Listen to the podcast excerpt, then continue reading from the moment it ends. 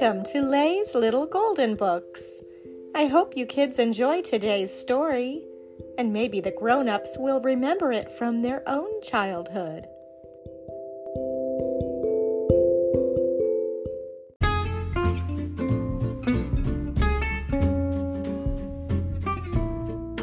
Disney Pixar Toy Story 2, adapted by Christopher Nicholas, a golden book. Do you like toys? Well, Andy sure does. He has all different kinds of toys and he loves to play with each and every one of them.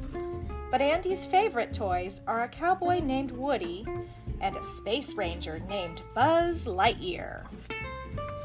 One day, something terrible happened. Woody was toy napped. You see, Woody wasn't just a toy, he was a famous toy who once had his own TV show.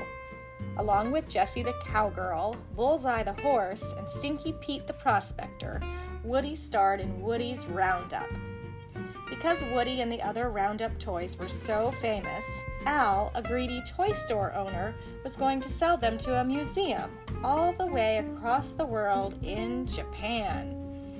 Jessie, Bullseye, and the prospector were very excited.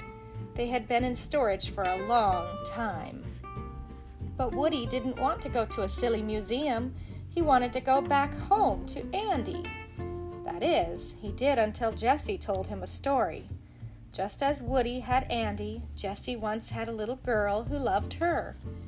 They played together, they laughed together, they spent every day together until the girl grew up and forgot all about Jessie. Woody began to wonder if Andy would grow up and forget about him.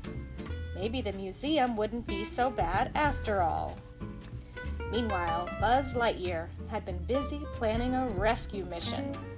Mr. Potato Head, Slinky Dog, Hamm, Buzz, and Rex all set off together to find Woody.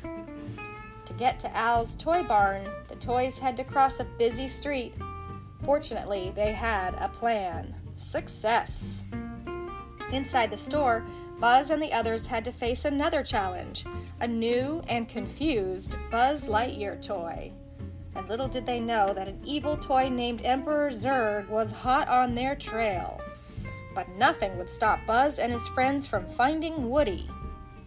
They quickly found Al in the office of the toy store and followed him to his apartment. And there was Woody. But there was one problem. Woody had decided to go to the museum with the other Roundup toys. He didn't want to end up forgotten and in storage. Buzz tried to convince Woody to go home to Andy, but the cowboy had made up his mind, so Buzz and the others left without Woody. It didn't take Woody long to realize that he had made a mistake. His true place was with Andy, not in a museum. But the prospector had a different plan. He was going to the museum, and no cowboy would stand in his way. He trapped Woody, Jessie, and Bullseye in the apartment. Then Al took them away. Woody's friends had to rescue him, but first they had to defeat Zurg. Now they had to hurry. Al was on his way to the airport. Next stop, Japan. Buzz Lightyear to the rescue! Buzz, Mr. Potato Head, Hamm, Rex, and Slinky borrowed a car and raced to the airport. They rescued Woody and Bullseye and sent the prospector packing. Unfortunately, poor Jessie got stuck on the plane. Would Woody and Buzz be able to save her? Of course they would! Yee-haw! Soon, Woody, Buzz, Rex, Hamm, and Mr. Potato Head and Slinky were back in Andy's room along with their new friends, Jessie and Bullseye. All the toys knew they couldn't stop Andy from growing up, but they wouldn't miss it for the world. The end.